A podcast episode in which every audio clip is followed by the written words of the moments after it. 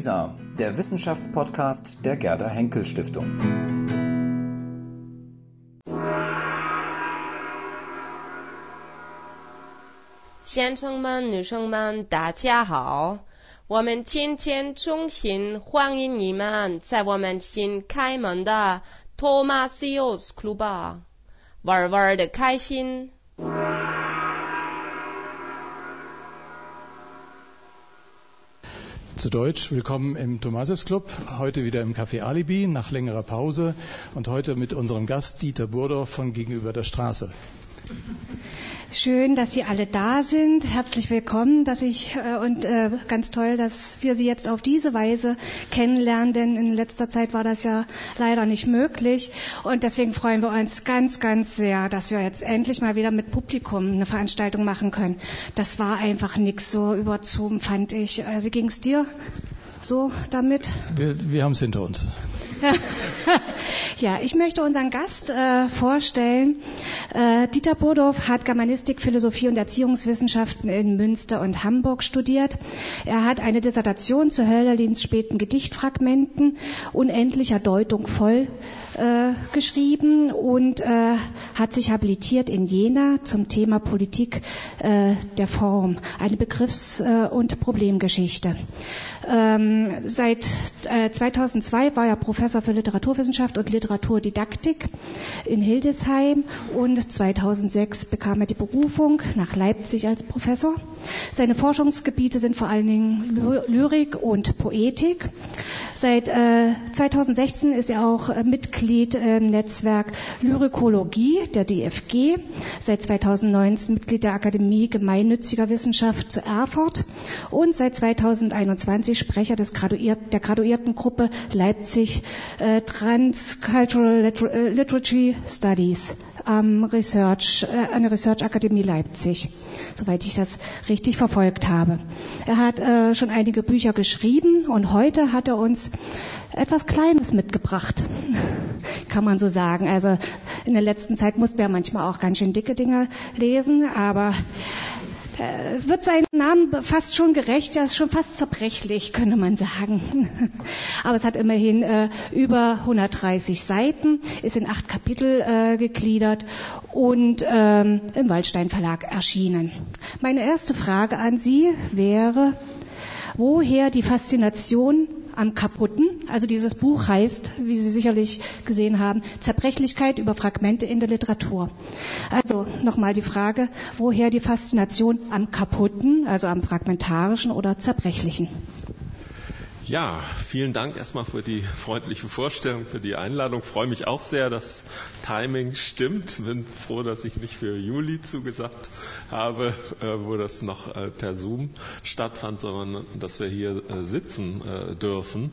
Ja, ich weiß nicht. Also mich hat das immer schon interessiert, wenn man ähm, in Parks, in, in englischen Gärten ähm, dann auf solche Ruinen stößt, die äh, manchmal äh, künstliche Ruinen sind. Äh, also diese Frage, wie, wie kommt das, ähm, ähm, dass äh, man ähm, da was Kaputtes hat und äh, eigentlich sich was ähm, Ganzes dazu denkt. Und irgendwie ähm, bringt das Vollständige, es gibt ja auch Burgen, ähm, zum Beispiel in, in Dornburg, das alte Schloss, das ist ja dann wieder komplett restauriert worden. Dann wird es irgendwie langweilig, nicht? Aber wenn man das ähm, als äh, Ruine sieht, wie zum Beispiel auch in Heidelberg, ich habe ja auch äh, da eine Abbildung äh, drin äh, vom ähm, Heidelberger Schloss. Seit Jahrhunderten ist da diese Ruine, man erhält sie als Ruine und es prägt einfach die Stadt und die ganze Heidelberger Romantik ist eigentlich aus dieser Ruine hervorgegangen. Ist doch toll. Ja, das ist toll. Also wir werden noch darauf äh, zu sprechen kommen, warum das so toll ist und was es äh, sozusagen in uns auslöst, ähm, wenn wir mit dem, äh, Sie haben jetzt schon äh, das Ruinöse äh, anklingen lassen, aber auch der Torso, also in der Kunst spielt ja eine Rolle. Was, was sind denn so die Unterschiede zwischen dem fragmentarischen, torsischen, ruinösen gegenüber dem unversehrten, ganzen, heilen? Ja, wenn Sie jetzt den äh, Torso ansprechen, das ist ja ein anderer Bereich von äh, Kunst, ähm, da äh, kommt ja zusätzlich hinzu, das sind ja äh, Darstellungen äh, menschlicher Körper, auch wenn es vielleicht eine Apollo-Statue äh, sein soll oder ein, ein Herkules, ein Halbgott.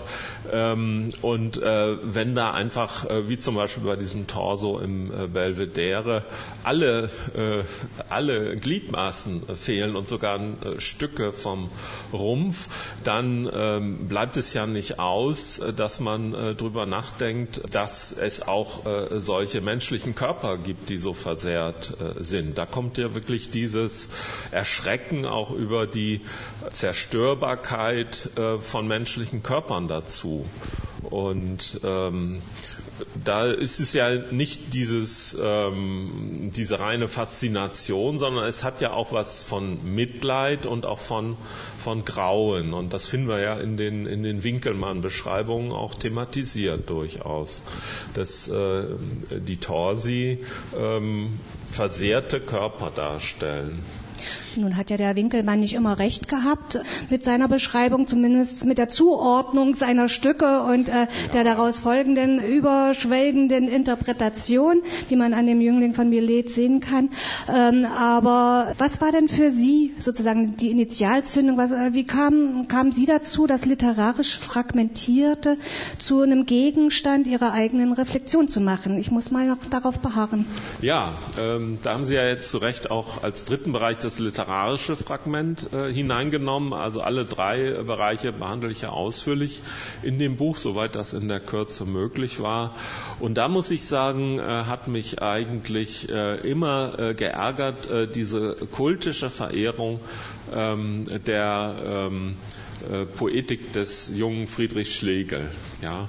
Also dass man ähm, äh, einfach äh, das so übernommen hat. Äh, Friedrich Schlegel hat ja diese Beschreibung Fragmenten, von Fragmenten zum Beispiel als ein Igel. Ja, das äh, Fragment, das igelt sich so ein, ist stachelig nach außen, aber eigentlich dann eben doch völlig unversehrt im Inneren. Ähm, und ähm, er hat dann diese ähm, Vorstellung von Fragmenten aus der Vergangenheit, die also äh, in der äh, Überlieferungsgeschichte zerstört worden sind, und Fragmenten der Zukunft, und die schreibt er selbst. Nicht? Und ähm, ich habe immer gedacht, das, äh, das sind ja zwei völlig verschiedene Dinge. Und äh, wir haben äh, tatsächlich in der äh, Fragmentpoetik ähm, also in diesem großen Handbuch Ästhetische Grundbegriffe ähm, äh, kann man äh, das sehen in dem Artikel. Ähm, dann wirklich auch so eine Verehrung und in dem Artikel wird gesagt, dann hat Friedrich Schlegel äh, diese Erkenntnis gehabt und damit geht eigentlich die ästhetische Moderne los.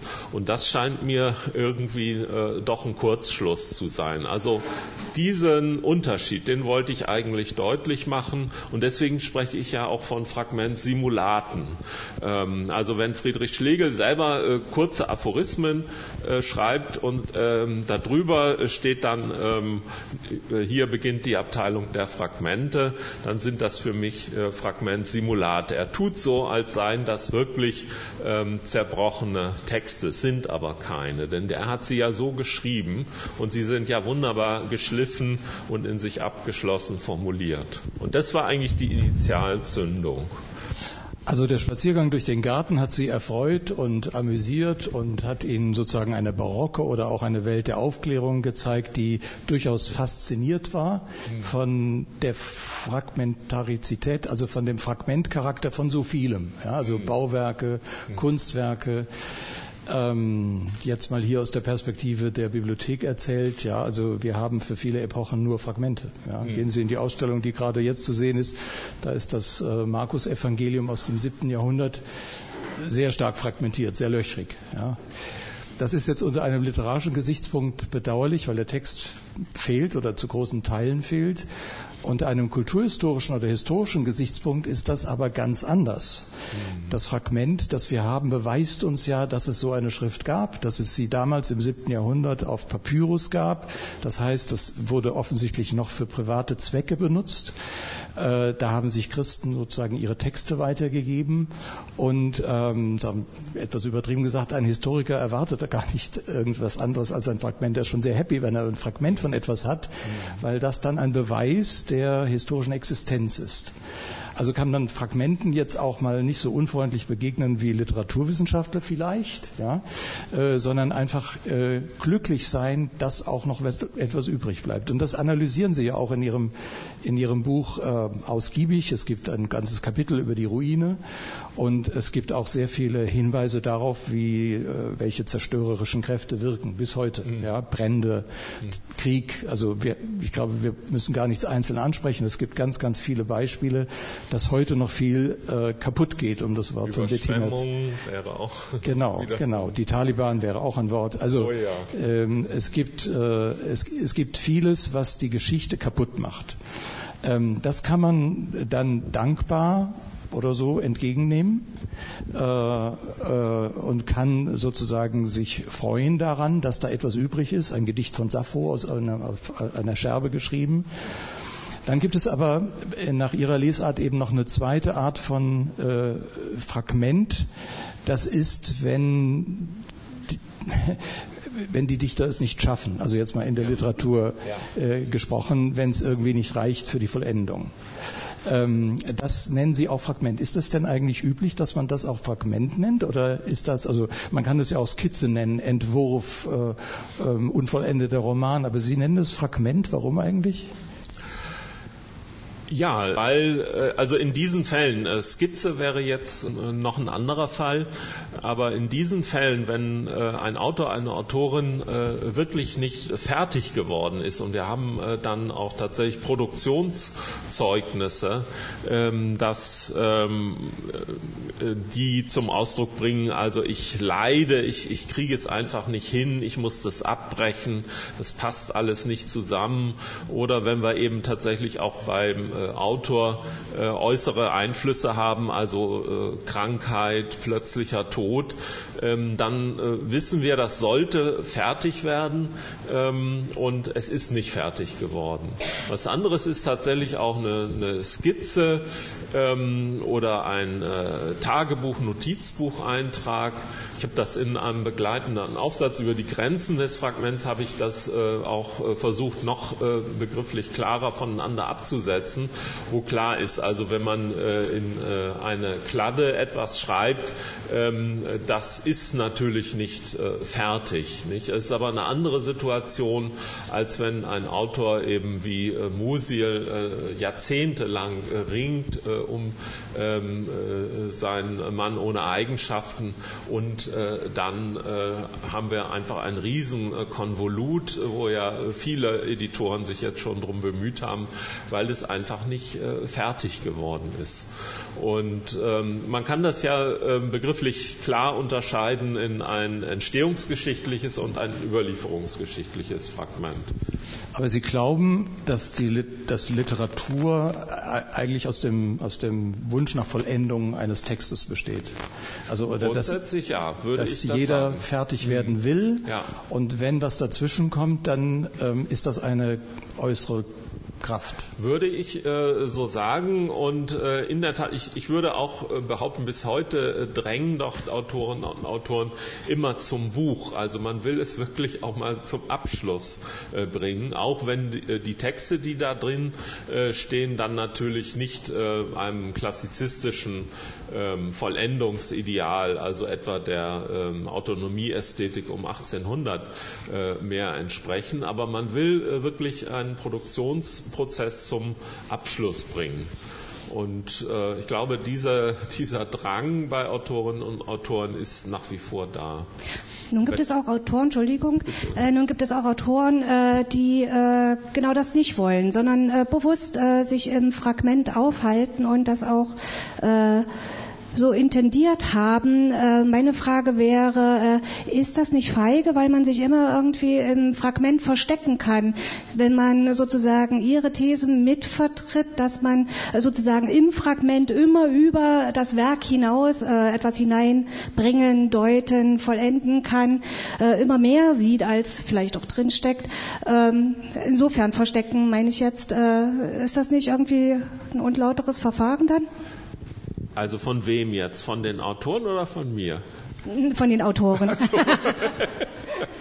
ja, äh, das sind natürlich interessante Kategorien, die Sie da einführen. Unlauter und feige. Also äh, als Literaturwissenschaftler ist man da äh, eigentlich äh, recht vorsichtig, jetzt äh, Autoren zu sagen, das ist feige, ihr versteckt euch hinter eurem äh, Fragment, scheinbaren Fragmentstatus. Ich würde einfach versuchen, das zu beschreiben und ähm, deswegen deswegen habe ich auch äh, in dem Buch und dann auch in diesem Aufsatz über die Grenzen des Fragments versucht deutlich zu machen, ähm, dass das keine Abwertung ist, wenn man sagt, das ist ein Fragmentsimulat. Einige sprechen eben vom intendierten Fragment, aber das ist meines Erachtens wirklich ein Widerspruch in sich, ein intendiertes Fragment. Aber das ist mir natürlich klar, ich hänge ja nicht irgendwelchen Vollendungsideologien des 19. Äh, Jahrhunderts an, ähm, dass äh, in der Moderne und in in der Gegenwart äh, ganz anders geschrieben wird, prozessual geschrieben wird, ähm, als, äh, als Goethe das gemacht hat oder, oder äh, Autoren seiner Zeit. Das ist ja völlig klar. Auf, auf der anderen Seite, ähm, äh, wo Sie jetzt schon so ganz offen Ihre Thesen ausgesprochen haben, äh, fehlt mir auch in dem Buch ein bisschen die Liebe zum Fragment. Also die, ähm, die äh, also zum historischen Fragment, da ist es ja vielleicht noch einfacher zu sagen, weil da kann man ja nichts anderes machen. Man kann es ja bloß lieben, man kann es bloß akzeptieren, es hilft nichts. Ja, sozusagen, man hat nur diesen Rest, man hat nur diesen halben Text, diesen halben Körper, diese halbe Burg oder dieses kaputte Bild ähm, und muss damit zurechtkommen. Das ist ja eine Herausforderung, der sich äh, irgendwann in der Geschichte die Künstler und Intellektuellen auch gestellt haben, vielleicht eben gerade im 18. Jahrhundert, vielleicht gerade in der Zeit vor Schlegel. Und ähm, aus der durchaus schon länger bekannten Erwartung und Hoffnung auf ein ganzes Werk äh, vielleicht dem etwas entgegengesetzt haben. Ja? In, in, in dem realen Bezug auf das durch und durch Fragmentarische, was man jetzt steigern kann zur Anthropologie. Ich meine, ist nicht jedes Leben zerbrechlich, das sagen Sie selber. Und das ist auch ein Schlusspunkt von Ihnen, wo Sie, wo Sie dann darauf kommen, das zu sagen. Auf der anderen Seite ähm, äh, weiß ich nicht, ob Ihr Umweg über die anderen Künste, ja, über die Architektur und, und so weiter, äh, nicht tatsächlich das Fragmentarische doch versucht zu relativieren. Das würden Sie doch vielleicht selber so zugeben. Sie, Sie sagen, etwas, was uns als Fragment erscheint, ist eigentlich bezogen auf etwas, was über das Fragment hinausgeht. Und jemand, der sagt, er will beim Fragment absichtlich stehen bleiben, der kann es nicht richtig jetzt verstehe ich das nicht ganz, ist nicht Lyrik, ist nicht Aphorismenschreiben auch eine, ein Versuch, etwas abzukürzen oder auch gleichzeitig zu kondensieren? Kann man mit den kleinen Formen nicht, äh, kann man die nicht auch als Fragmente rechtfertigen in der Literatur? Das ist eine Frage. Ich ja, ähm, die These kenne ich natürlich, aber ich würde, ich würde das äh, nicht so sehen. Ich denke, ähm, äh, Lyrik hat natürlich immer auch dieses Moment des Abbruchs, allein schon des Zeilenabbruchs. Ja, die Zeilen werden nicht vollgeschrieben ähm, und ähm, da wird äh, Platz verschwendet äh, auf einer Seite und manchmal haben wir nur ganz kurze ähm, Segmente äh, da stehen. Ähm, aber das Ganze ist ja so äh, wirklich ähm, gestaltet worden von der äh, Lyrikerin. Ich habe ja mehrfach mich auseinandergesetzt mit der leider jetzt im hohen Alter verstorbenen Friederike Mayröcker, die eigentlich äh, ihr ganzes Werk so angelegt hat, dass sie solche Fragmentsignale setzt. Also sie fängt immer mit Kleinschreibung am Anfang des Gedichts an, also als sei man so mitten in den Satz reingeraten und die Gedichte hören häufig mit einem Komma auf, als ginge es dann irgendwie weiter, aber nicht das nächste Gedicht ähm, setzt keineswegs an der Stelle an. Das sind aber jetzt wirklich keine, und das Ganze ist dann häufig auch noch datiert, das ist also wirklich auch in einer Schreibsituation situiert. Ähm, das sind meines Erachtens keine Fragmente. Darf ich Sie mal unterbrechen ja. Äh, äh, und einfach nur eine Frage ja. nachschieben? Sie haben dieses wunderbare Beispiel von jemandem, der sagt über Annette Droste-Hülsdorf, ja. man solle das Werk zerschlagen, in lauter Fragmente zerteilen und dann sei es gut. Ja. Äh, teilen Sie diese Meinung? Nein, die finde ich ziemlich abstrus, okay. obwohl ich es, ähm, also es Werner Fortriede, der, der Exilgermanist äh, in den USA des, äh, während des Krieges geschrieben, ähm, und äh, ich finde es äh, super äh, anregend, diese These. Ähm, also, das, also die Droste Hülshoff äh, könnte doch wie Sappho sein, ja. Wenn wir nur diese paar äh, ganz tollen äh, Verse und, und diese ganz wenigen ähm, Gedichte von ihr hätten, die gut sind. Diese, ich muss ehrlich sagen, diese literaturkritische Meinung teile ich. Ich kann auch einen großen Teil des lyrischen Werks von Droste Hülshoff Hülshoff, also dieses geistliche Ja und so, nicht so richtig gut lesen. Ähm, aber ich, es ist natürlich auch für einen Literaturwissenschaftler ein, äh, ein Sakrileg ohnegleichen zu sagen, äh, besser, wenn jetzt äh, 90 Prozent weg wären von diesem Werk. Nicht? Also als Literaturwissenschaftler muss man ja versuchen, äh, alles zu retten und wirklich alles zu kontextualisieren und einfach sich mit dem Phänomen ähm, dann auch beschäftigen, äh, dass wir dieses äh, Werk mit diesen riesen äh, Textmengen haben, wo wir dann vielleicht sagen, vielleicht ist doch nur dieses eine Gedicht ähm, am Turme oder im Grase oder diese zwei Gedichte, vielleicht sind allein die bedeutend. Ich meine, das Problem stellt sich natürlich, wenn man Anthologien macht und so weiter, aber das hat ja in dem Sinne nichts mit Fragmentierung zu tun. Ähm, ich, ich schiebe gleich nochmal nach, ähm, während hier die, die Mikro.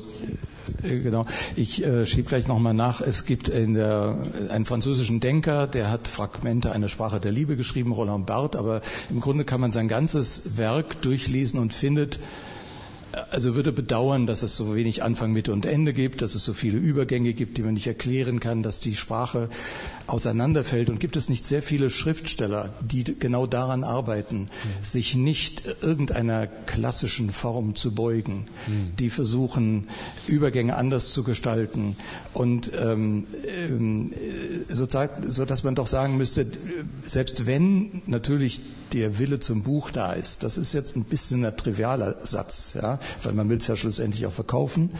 Ähm, äh, selbst wenn der Wille zum Buch da ist im Sinne von, ich will auch mal irgendwie so fertig werden, dass ich es aus der Hand geben kann, ist doch der Wille zum Text kann auch ganz unterschiedliche Gestalten mhm. annehmen und kann auch eine Aphorismensammlung ergeben ja. und so weiter.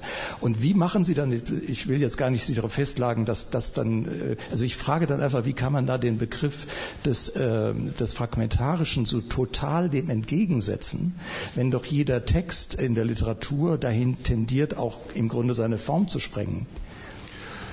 Ja, aber warum muss man das dann immer gleich Fragment nennen? Also wenn okay. ein Text seine Form sprengt. Das ist ein äh, wirklich ein, ein, terminologischer Vorschlag. Äh, diese äh, klar, also ich würde sagen, äh, Roland Barth, ähm, der schreibt wie Friedrich Schlegel, der ja. schreibt äh, solche ähm, Aphorismen, ja, äh, Prosa-Aphorismen. Dann ordnet er die alphabetisch und eben gerade nicht ähm, nach semantischen Kontexten Kontexten. Äh, das ist eine tolle Sache, aber das hat mit, mit Fragment nichts zu tun, würde ich sagen. Es muss ja nicht alles Fragment sein. Und ich, ich enge das eben ein. Ich finde, es gibt noch genug Fragmente, auch in der Literatur. Also Sie haben Ihr Buch auch zu, äh, geschrieben, um sozusagen einen raisonablen Sprachgebrauch einzuführen mm. und zu sagen, das nennen wir Fragment. Mm. Das kann ein Torso sein, das kann eine Ruine sein. Mm. Aus vielen guten Gründen ist das ein Fragment. Mm. Und ansonsten wollen Sie sozusagen fragmentologisch, nicht philosophisch weiter ausgreifen. Genau, genau. Okay, und wie ist das mit dem Zitieren?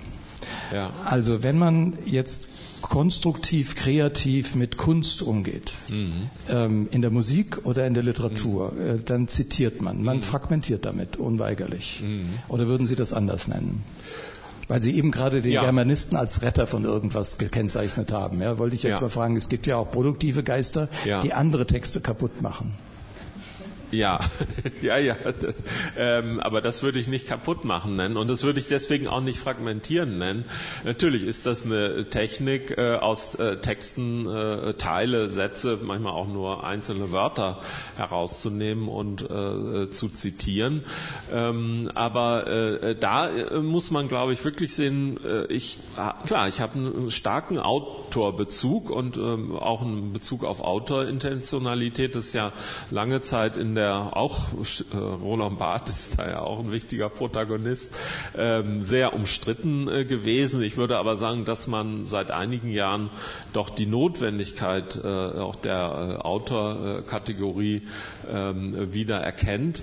Und da sollte man, glaube ich, wirklich unterscheiden. In dem, in dem Aufsatz habe ich ähm, mal die Fälle unterschieden Leibniz, ähm, zerschneidet seine äh, Notizhefte und äh, ordnet sie neu, damit er selber eine sachliche Ordnung hineinbekommt und keine entstehungsgeschichtliche ähm, Ordnung.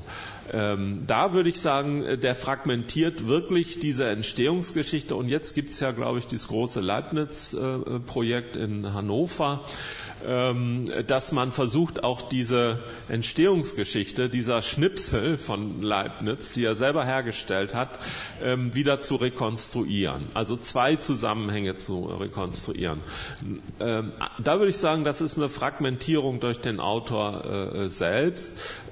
aber äh, bei Schiller äh, ist es ja so, das kennen Sie auch als, als Bibliothekar, ähm, das zerschneiden ähm, die, ähm, äh, die Erben äh, die Briefe, ähm, weil jedes äh, äh, Schiller-Schnipsel so wertvoll ist, dass man das äh, Freunden zum Geburtstag schenken kann und so weiter. Und es wäre Verschwendung, den ganzen Brief zu, ähm, zu schenken. Und jetzt in, ähm, in Marbach und in Weimar sitzen die äh, armen Leute und äh, kaufen solche Schnipsel und versuchen die wieder zusammenzusetzen. Äh, Germanisten, äh, Archivare, genau. Ähm, und das sind meines Erachtens zwei äh, völlig unterschiedliche Fälle. Also das eine ist wirklich eine ähm, überlieferungsgeschichtliche Zerstörung ähm, durch die Erben und das andere ist ähm, wirklich dann auch wieder natürlich einerseits eine Fragmentierung Orientierung, andererseits aber auch wieder äh, eine Herstellung ins neuen Zusammenhangs durch den Autor selbst. Solche Fälle sollte man unterscheiden, denke ich. Bevor wir jetzt hier weiter sprechen, Dankeschön erstmal, äh, möchte ich Sie auffordern, vielleicht auch eine Frage zu stellen oder etwas zu kommentieren. Ähm, wir werden jetzt noch äh, circa, ich nicht, 20 Minuten noch hier äh, miteinander reden, aber Sie können ja schon mal nebenbei überlegen, ob Ihnen nicht auch noch eine spannende Frage zum Thema Fragment Torso-Ruine einfällt. Äh, meine Frage äh, ist äh, jetzt, ähm, Sie beziehen sich auch auf den Autor und zwar sagen Sie, das Fragment verweise in gewisser Weise auch auf die Zerbrechlichkeit, nicht nur des Autors, sondern der Menschheit, manchmal des ganzen Landes, der Historie. Also äh, wie kann man das äh, fassen? Können Sie dazu mehr sagen? Ja, deswegen habe ich eben diesen Begriff äh, gewählt und ich habe äh, da wirklich lange äh, drüber nachgedacht. Ähm, also äh, Zerbrechlichkeit, Fragilität, ähm, das hängt natürlich äh, wortgeschichtlich äh, mit Fragment zusammen. Und Fragilität ist eben ein Zustand, in dem ähm, Zerbrechen möglich ist. Und ähm, ein Fragment ist äh, ein äh, Produkt ähm, dieses Prozesses, ähm, äh, nachdem äh, das Zerbrechen bereits äh, stattgefunden hat. Und ich denke, dieser Zwischenraum zwischen ähm, Zerbrechlichkeit und schon Zerbrochenem, einem Fragment, ähm, das ist etwas, ähm, was wirklich diese anthropologische äh, Dimension hat. Also wir wissen, dass wir selber zerbrechlich sind. Ähm, und wir sehen zum Beispiel ähm, ein äh, Torso ähm, und äh, denken, um Gottes Willen, also der hat ja äh, alle Glieder verloren. Und es gibt, äh, ich meine, äh, das habe ich auch thematisiert, das ist in der, in der großen Winkelmann-Ausstellung in Weimar vor ein paar Jahren ähm, auch veranschaulicht worden. Es gibt ja dann auch Darstellungen realer, versehrter Körper, die dann wieder auch tatsächlich in, in Skulpturen dargestellt werden. Da wird das wirklich auch ernst genommen, diese, dieses Leiden auch an, an, an einem äh, versehrten Körper. Und ich denke, bei den Torsi liegt das nahe, auch bei den äh, Ruinen ähm, denkt man äh, sicher auch. Und über den Sommer haben wir all diese Katastrophen äh, gesehen und fast, fast, äh, fast ständig sieht man sowas, dass man um Gottes Willen hier, hier können ja keine Menschen äh, mehr leben. Ähm, ich habe ja auch ähm, so relativ ausführlich mit mich mit, äh, mit äh, Susan Sonntag beschäftigt, mit dem Buch äh, Das Leiden anderer betrachten. Das geht ja sehr viel auf die, ähm, auf die Jugoslawien-Kriege zurück. Und da hat sie ja auch ähm, Beschreibungen von Ruinen und sieht auch eine, eine Gemeinsamkeit eigentlich ähm, mit dem Leiden der Menschen im, im Krieg. Vielen Dank auch nochmal für diese Hinweise. Und man muss in Richtung Publikum auch sagen, das Buch hat doppelt so viele Fußnoten wie Seiten und ist also nicht nur gelehrt, sondern auch wirklich instruktiv. Ich habe mir ganz viel aufgeschrieben. Ähm, äh, das war, ich, ich wollte Ihnen auch schon gratulieren zu diesem Titel, den Sie jetzt sehr gut erläutert haben, Zerbrechlichkeit, der ja eigentlich Ihre Leitbegrifflichkeit äh, ist, die aber einen starken, haben Sie auch eben gerade erklärt, Bezug zum Körper hat. Die ähm, ähm, ein, ein bisschen ein mechanistisches äh, Verständnis von Zerbrechlichkeit hat. Nicht im Sinne des Fragments, sondern im Sinne der Fraktur, sagen Sie auch. Ähm, und da wollte ich Sie jetzt mal fragen, also weil ich früher mal ein Fan von Friedrich Schlegel war. Ähm, früher, als ich ihn noch öfters gelesen habe, will ich sagen, ich glaube, ich würde es wieder werden, wenn ich ihn jetzt wieder lese. Also da muss ich mal gucken, ob Ihr Buch als Antidot hilft oder nicht. Ich ähm, nichts gegen Friedrich Schlegel, Herr aber, Schneider. Aber Ihre eigene Beobachtung. diese Idealisierung dieses Autors. Die haben Sie eingebracht. Ach so, ja, na gut. Äh, nein. Äh, ich lese die, auch sehr gern Friedrich Schlegel. Die Frage ist doch, ob in einer Betrachtung von Ruinen als etwas, was höhere Kräfte zerstört haben, ob die jetzt Geschichte heißen, Krieg, Bösartigkeit, Wut und so weiter. Es gibt eine lange Latte, die mehr oder weniger Zufälligkeit enthält, aber eigentlich immer wieder darauf zurückverweist, dass nichts eigentlich heile bleibt. Mhm. Niemals. Und daran sozusagen Hoffnungen zu knüpfen, dass man bedeutungsvoll sprechen oder schreiben kann, selbst wenn man nicht ganze Formen, ganze Körper von Literatur oder von Kunst herstellt. Ist das nicht ein sehr ein sehr moderner Gedanke? Ist das nicht vielleicht etwas, was äh, bei Friedrich Schlegel oder anderen, die auf äh, früheren auch die auf ähm, Fragmentiertes geschaut haben, dann mehr gesehen haben als die Fraktur, mehr gesehen als das, was kaputt ist und gesehen haben, dass das Signaturen sind für das Leben, für die Geschichte, für uns, also für die Gegenwart. Ja, ähm, ich denke grundsätzlich haben Sie da recht und da würde ich äh, auch ähm, das so sehen, dass Friedrich Schlegel in der Tat ein Initialautor der, der modernen Literatur äh, ist. Ähm, sicherlich, man hat immer auch über, über Zerbrochenes geschrieben, also Barockliteratur ist ja das Hauptthema eigentlich der, der Krieg, die äh, Vergänglichkeit äh, des Lebens, aber äh, das ist dann einfach auch so, so hingenommen worden ähm, und man kommt nicht darüber hinaus. Ähm, und in der Tat äh, würde ich sagen, in der modernen Literatur entwickelt man äh, neue Formen äh, sich auch ähm, mit ähm, äh, Zerstörung äh, auseinanderzusetzen. Auch in der Tat der, der Zerstörung ähm, von vorangehenden Kunstwerken zum Beispiel. aber wenn man selber dann seine, sein eigenes Schreiben so darauf darauf auslegt, dass es dann wieder ähm, so aussieht, als sei es selber auch ähm, zerstört äh, worden, ähm, schon ähm, im äh, Produktionsprozess oder in der, in der Überlieferung, dann würde ich eben sagen, es ist kein Fragment, sondern eben ein Fragment-Simulat. Sie haben ja ein, in einer Fußnote ein Buch zitiert von Herrn Ott äh, über mhm. große zweite Bände, die nie geschrieben wurden, mhm. äh, wo immer ein erster Band geschrieben wurde und angekündigt werde, es kommen mehr und es kam nichts. Ja. Es gibt von einem spanischen Autor ein Buch über Bücher, die gar nicht erst geschrieben wurden. Ja. Ähm, wie retten Sie diese Menschen jetzt als Literaten? Ja, ähm, das kommt darauf an, wie das ist, was Sie wirklich geschrieben haben. Ja, ähm, ich würde jetzt äh, eben, ich hatte ja Musil genannt, äh, würde ich nicht sagen, schwacher Autor hat seinen Roman nicht fertig gekriegt. Also, oder Kafka, das, diese, diese einzelnen Kapitel, das kann man ja nicht lesen, das passt ja gar nicht zusammen. Also das, ich würde das nicht, äh, nicht zur Abwertung ähm, äh, nutzen. Aber ich finde das sehr spannend, das habe ich eben in diesem Aufsatz auch ausgeführt gibt es ein ganzes äh, Buch der, der äh, nicht oder auch der verlorenen Bücher. Das ist ja auch eine tolle Sache, wenn jemand äh, fertig geworden ist. Gibt so eine Anekdote des jungen Hemingway, ähm, der hat seine Frau ähm, folgte ihm nach in die in die Ferien ähm, fährt mit der Bahn und es ist heiß, es ist Sommer und an einer Station hält der Zug einige Minuten, sie steigt aus, holt sich ein, äh, eine Flasche Wasser ähm, und das Manuskript ist weg. Ja, und deswegen haben wir den ersten Roman von Hemingway nicht.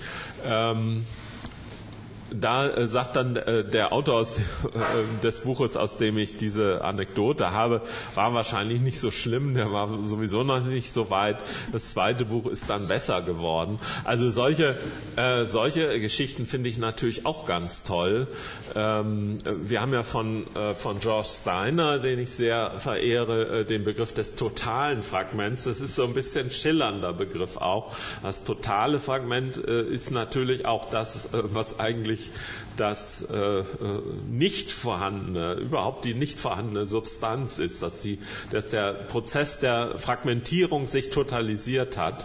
Und andererseits äh, meint er aber auch diese monströsen Großromane äh, der Moderne, also auch, sagen wir mal, auch das Todesartenprojekt von, von Ingeborg Bachmann, nicht, wo wir nur den äh, Malina-Roman fertig haben. Ähm, und ähm, ja, da fragt man sich auch, die ist dann ähm, unerwartet äh, äh, gestorben. Ähm, hätte sie das fertig kriegen äh, können? Also das sind äh, tolle Sachen. Da würde ich sagen, natürlich, das sind Fragmente. Und bei Ingeborg Bachmann, da sieht man ja in den, in den Typoskripten, ähm, an, an den äh, Tippfehlern, an den äh, Korrekturen, an diesen, ich würde fast sagen, wirklich verzweifelten Korrekturen von Ingeborg Bachmann, wie sie ringt um diesen Text und er wird nicht fertig. Wir kriegen ja jetzt zum Glück äh, doch äh, Band für Band auch ähm, äh, neue Texte in der Gesamtausgabe von Ingeborg Bachmann. Mhm. Der Ulrich hat schon das Mikrofon weitergegeben, aber ich wollte noch eine Kleinigkeit dazu anmerken merken. Ich glaube nicht, dass, äh, ähm, dass das mit äh, den literarischen Werken ist, wie äh, die ersten, äh, wie mit Schnäpsen, die ersten drei schmecken nicht und danach kann man loslegen. Und äh, dass, wenn man äh, sozusagen auflistet, welche äh, äh, Werke hätten geschrieben werden können, wenn nicht doch nur und so weiter, äh, das ist eine bestimmte Art vielleicht auch von Konzept, also literarische Konzeptart halt, ja. Also man kann sich vielleicht was dazu denken zu den Überschriften, keine Ahnung. Also nur das als Angebot. Ja. Sie haben das Wort.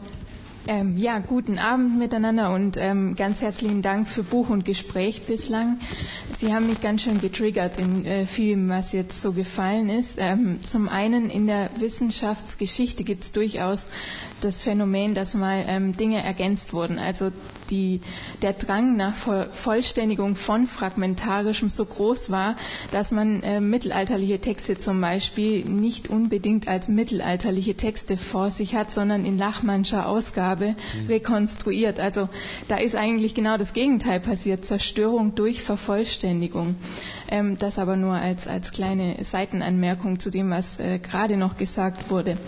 Ähm, ich bin Frühneuzeitlerin und natürlich kommt mir Barock ähm, sofort in den Sinn und gerade beschäftige ich mich mit einer Autorin, die mit 17 Jahren verstorben ist.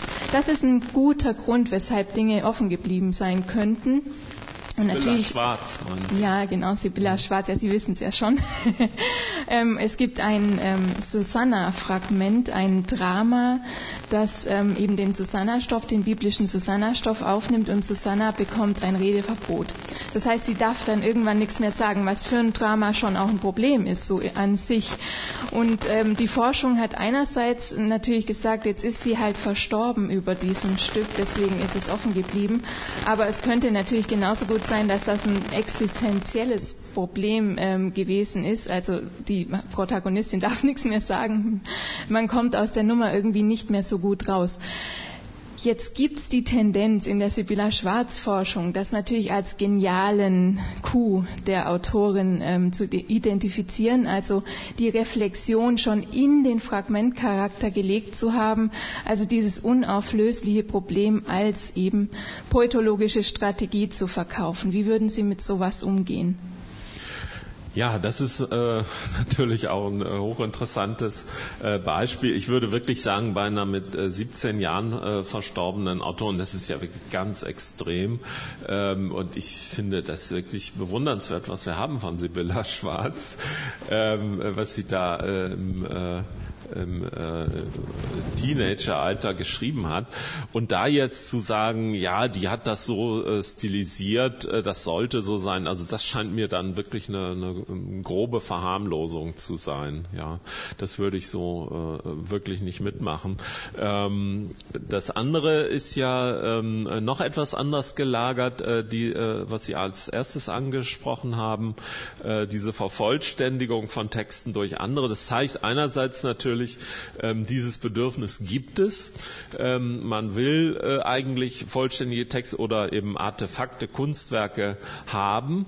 Ähm, und heute sieht man das ja sehr kritisch. Und äh, das geht, aber diese Kritik geht auch schon sehr früh los. Ich habe ja Torso von Belvedere genannt.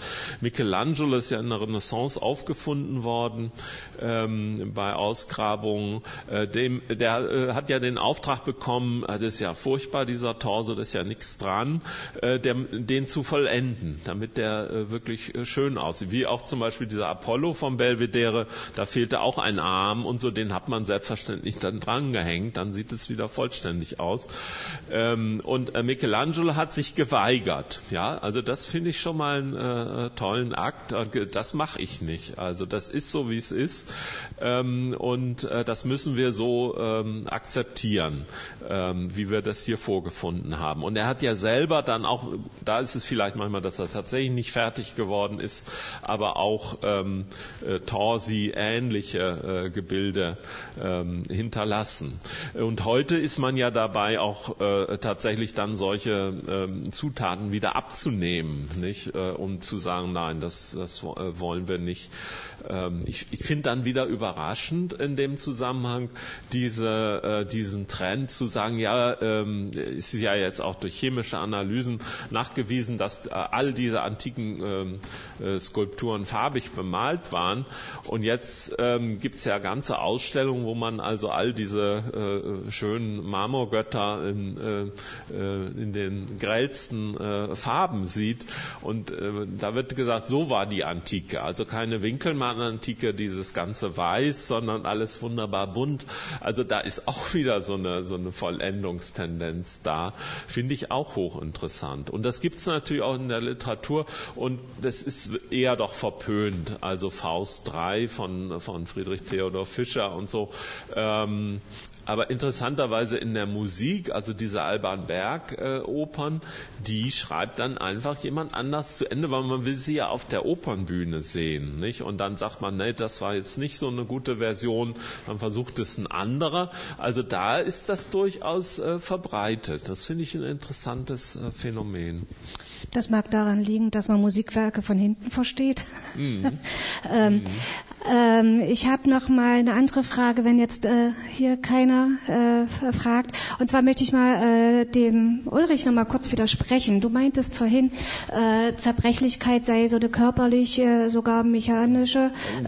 Ähm, Kategorie und äh, das finde ich äh, gar nicht halt, also weil diese Zerbrechlichkeit äh, ja auch eine seelische Zerbrechlichkeit darstellen kann, also eine Demut und äh, die moderne Ausdruck dafür wäre ja noch melancholisches äh, Ausdrücken, find, finde ich halt. Also wird sie da mit mir übereinstimmen?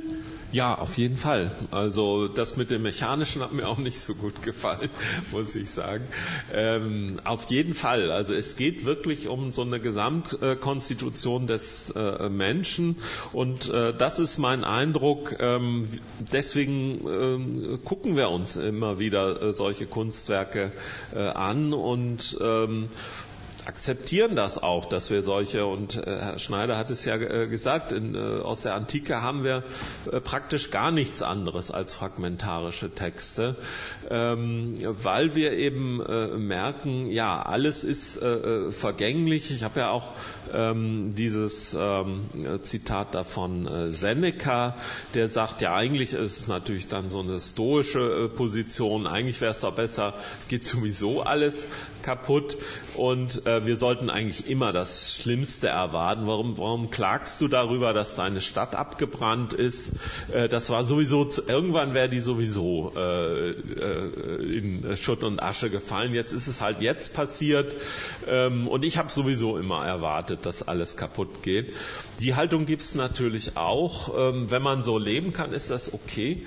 Aber äh, ich, ich äh, finde, ähm, irgendwie äh, so eine Haltung auch äh, gesünder, äh, äh, zu sagen, also eine Weile will man vielleicht noch leben, man will ja auch irgendwie in vertrauten Umgebungen mit vertrauten Menschen umgehen. Und ähm, sieht das auch wirklich, man leidet eben äh, mit, wenn es auch anderen schlecht geht und so weiter, darum geht es ja auch.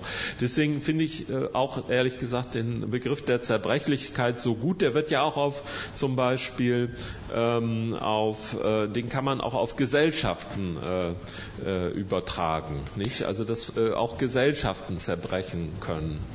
Ja, und wir haben ja auch keinen äh, adäquaten äh, Begriff dafür für den seelischen Zustand, der das Gleiche ausdrückt. Also mir fällt jedenfalls momentan keiner ein. Sofort. Also es, es gibt, äh, ich habe das ja auch diskutiert, es gibt ja verwandte Begriffe eben wie äh, Verletzlichkeit, Vulnerabilität ist ja auch sehr, sehr. Ja, Verletzlichkeit äh, ist auch körperlich. Genau, das ist sehr viel körperlicher, aber das passt eben nicht. Deswegen habe ich den hier nicht drüber gesetzt ähm, für für Kunstwerke. Also wir würden, glaube ich, nicht sagen, wir würden vielleicht sagen, die äh, westlichen Gesellschaften haben sich in den letzten 20 Jahren äh, als vulnerabel äh, erwiesen und auch jetzt jetzt im letzten Jahr ganz besonders, genauso wie auch die äh, Körper der einzelnen Menschen. Aber wir, wir sagen, glaube ich, nicht, ähm, ähm, dass so ein Buch äh, verletzlich ist. Das, das passt nicht. Also, äh, müsste man auch noch näher darüber nachdenken, woran liegt das eigentlich. Aber ähm, Kunstwerke können äh, zerbrechen. Also so ein Buch ähm, nicht äh, so äh, gut zum Glück, ähm, aber so ein Glas, äh, wenn ich das jetzt fallen lasse, äh, da muss man es doch äh, befürchten. Könnte ja auch eine wertvolle Vase sein und ähm, ein falscher Griff und schon haben wir nur noch Scherben.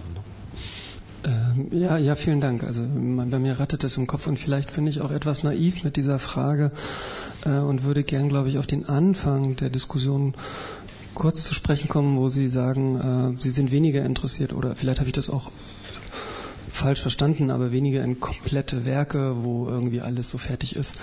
Ähm, und jetzt stellt sich aber mir die ganze, ganze Zeit die Frage, auch mit so einem Benjaminschen Anspruch der Aura und ähnliches, ob nicht ein Kunstwerk erst ein Kunstwerk ist, wenn es ein Fragment ist, in dem Moment, wo man als Rezipient etwas ergänzen muss.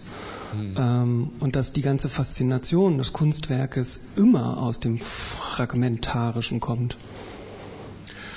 Ja, ähm, immer weiß ich nicht, ähm, aber bei Benjamin haben wir ganz stark äh, diese äh, Tendenz.